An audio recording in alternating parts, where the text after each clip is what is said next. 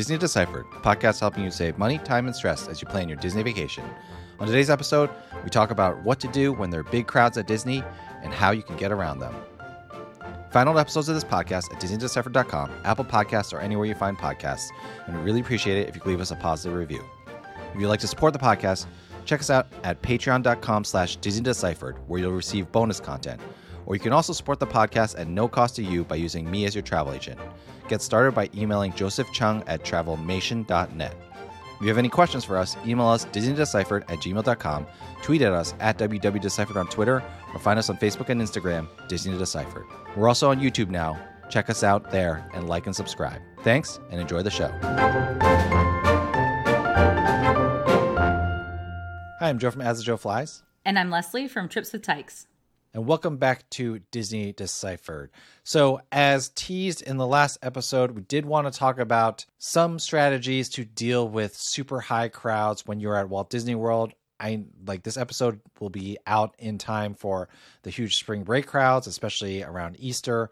Uh, I know that it is going to be very crowded at Walt Disney World during those times. So, we wanted to give you some strategies to make sure you enjoy your trip. It's going to be tough regardless when crowds are high at Walt Disney World, but you can still have an enjoyable experience like my family did just a few weeks ago. Now, Leslie, we have a bunch of tips, but we should start with tip number zero, which always needs to be said when we do one of these episodes. And what is that, Leslie? a tip zero, just like tier zero for the Disneyland uh, tickets. So, yes, tip zero is don't go if you can help it during high crowd times. I mean, obviously you have kids in school you're a teacher you are wedded to a school schedule a lot of the time like a lot of families are. But if you have any flexibility don't go during high crowd times because it's going to be a tougher experience, you know, day by day, your logistics, but you're also going to pay more money because at those high crowd times, everything costs more and then you need to buy more extras to have a good time. So you're paying more for maybe the deluxe hotel so you can get extra evening hours or whatever the heck they're called. And then you're also paying more for Genie Plus and things like that. And you're paying higher prices for the rooms because it's a high crowd time. So, yeah, just know that if you can dodge it, you should. So if you have young kids, they're not in school yet, go midweek on a random you know Tuesday in May, please. Yeah, I mean, I really tried hard coming up with these tips to not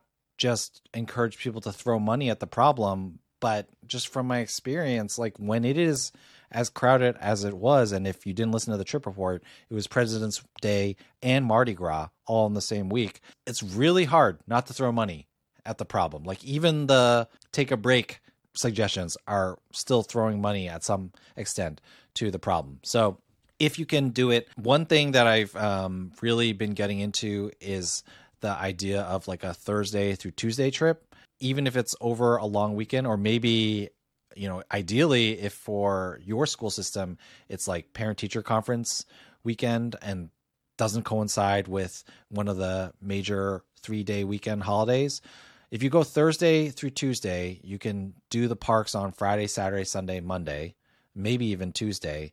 Get four days of park in. And if it's at a quiet time, like even though you're going over the weekend, it's going to be so much better than the week that we went, which was a break for us and what felt like half the eastern seaboard. Um, and so something to consider. Sometimes when you do it that way too, you can get away with kids only missing one, two days of school. That that's definitely ideal. For sure. All right. Well, let's dive into the tips now that uh, tip zero is out of the way. What was the first thing that helped improve your high crowd experience vacation? All right. Tip one is just about being flexible. Like you are, we talk about this all the time at Disney. You're going to have to be flexible. Rides are going to go down. Plans are going to have to change. Whether you purchase Genie Plus or not during a high crowd time, you really are going to have to be flexible and be willing to make adjustments based on how your kids are feeling, how your family's feeling, how you're feeling, and how the rides are doing on a given day. This is probably tip 0.1. Just a reminder if you can't avoid the high crowd times, then be ready to be flexible and to really be able to zig when other people are zagging or zag when other people are zigging. If uh, you know things are really crowded because that's that's the best kind of mentality to maximize your time in the parks. All right, well, let's turn to tip number two. I'll uh, preview this for everybody.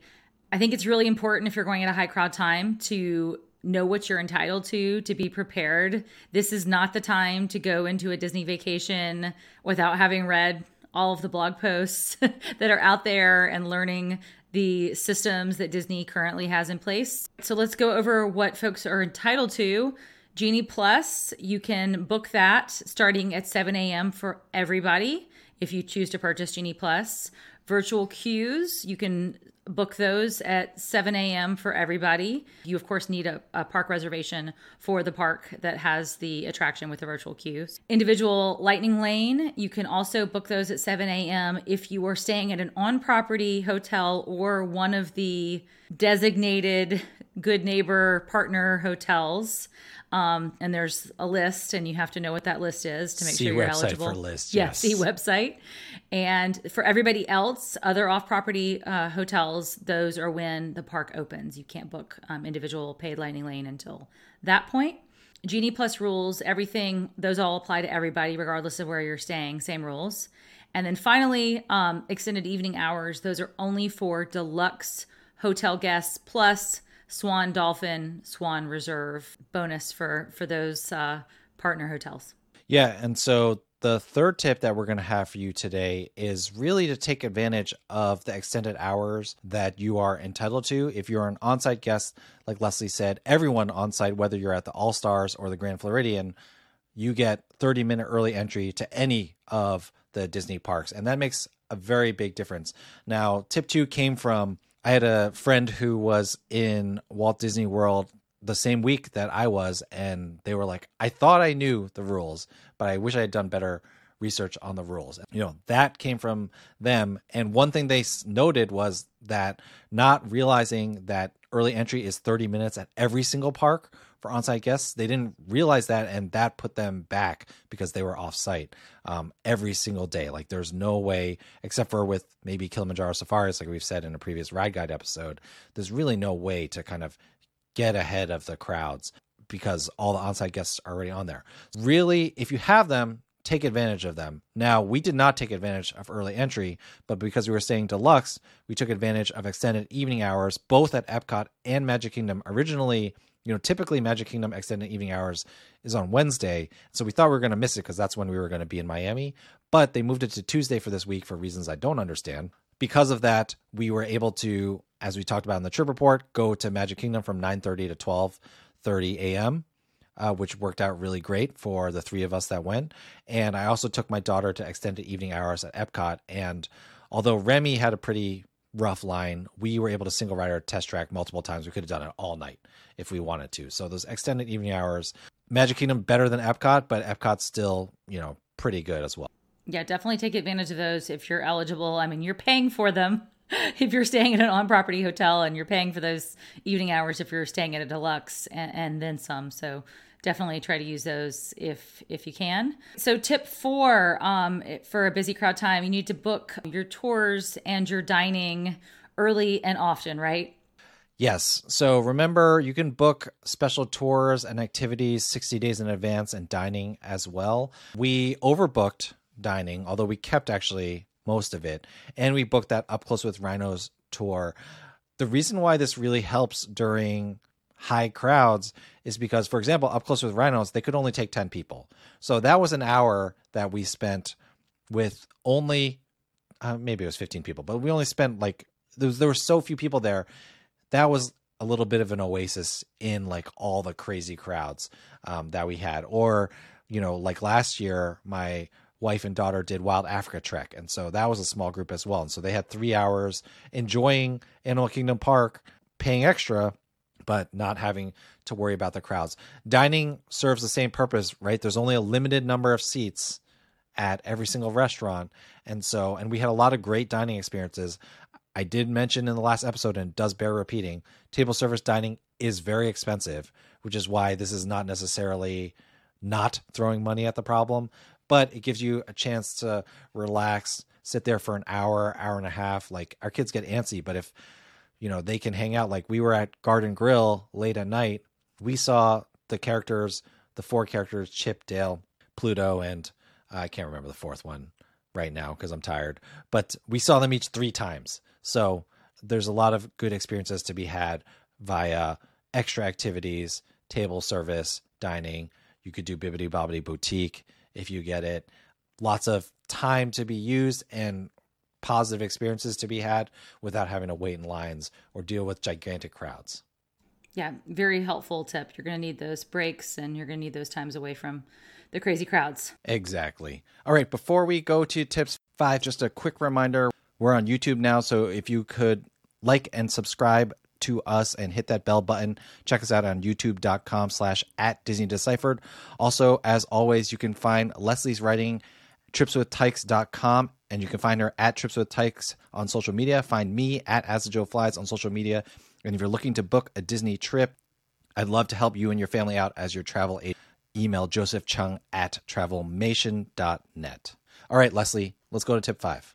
All right. So, tip number five, and this is true for any trip, but especially true on crowded days. You want to choose the days that you're using Genie Plus carefully if you're not going to get it for all the days. So think about where you're going to extract maximum value, the rides that your kids want to ride, and know your strategies for making those selections, you know, the order in which you need to pick the rides um, for the parks that you're going to that day. So, so really think carefully about when you're going to get the most value out of Genie Plus because on a high crowd day, you are going, to be paying the highest price for Genie Plus. I know you paid $29 um, on the days that you purchased it, right? Yeah, we were kind of locked in via our table service dining and like our plan. But if I had planned it better, maybe like I was happy with the two days we bought Genie Plus because we bought it for Magic Kingdom and for Hollywood Studios.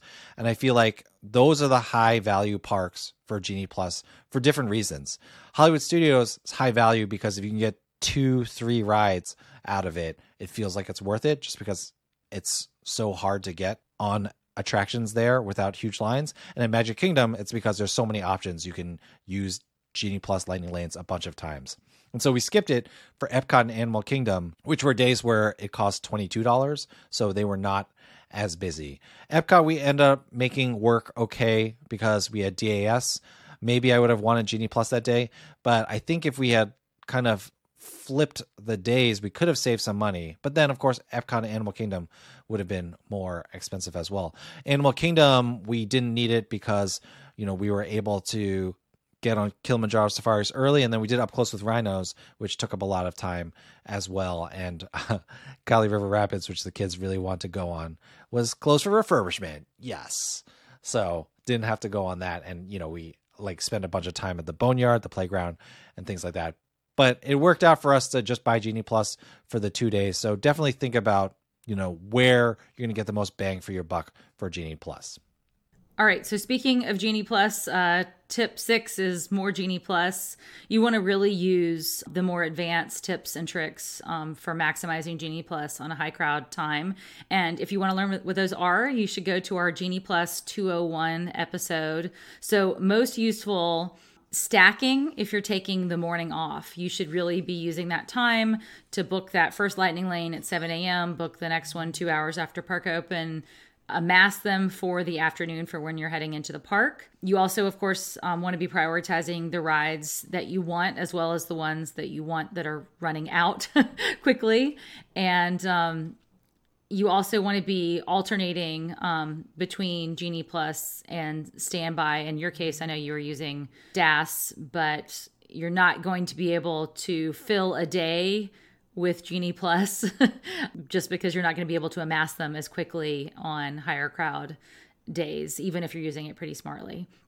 And lastly, you want to be maximizing if you do get those multiple experience passes because rides go down, think strategically about how you can use those. Those are fantastic when they happen. Um, I'm never disappointed. It just gives you more choices when you get one. And it's a bummer when a ride goes down, but ultimately, I think it's a bonus for folks who know how to use them.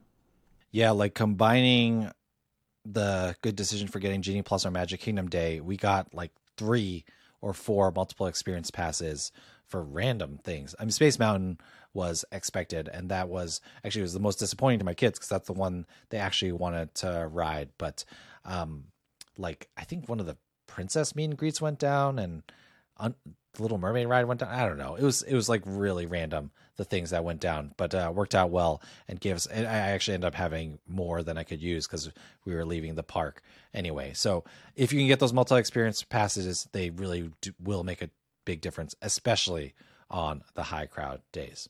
All right, the next tip or idea is really throwing money at the problem, but Disney has brought back the after hours events where you pay 150 odd dollars um, for three hours of access to the parks after the parks have closed. You can mix in earlier as well, so you can get a good five, six hours in the park depending on when you go. Obviously, you have to have kids who can stay up late, but these after hour events generally very low crowds.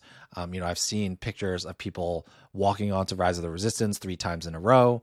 Um, they just announced that they're going to be doing these for Epcot as well, and Guardians of the Galaxy Cosmic Rewind is going to be open for that.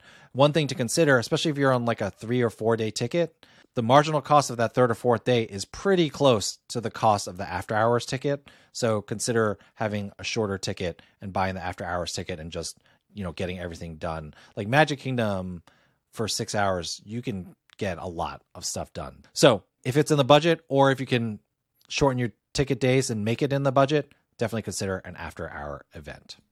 All right. Uh, this is one is, you know, difficult for you, Leslie, but tell us about tip eight and I'll tell you about some of my experiences. I was going to say the same thing.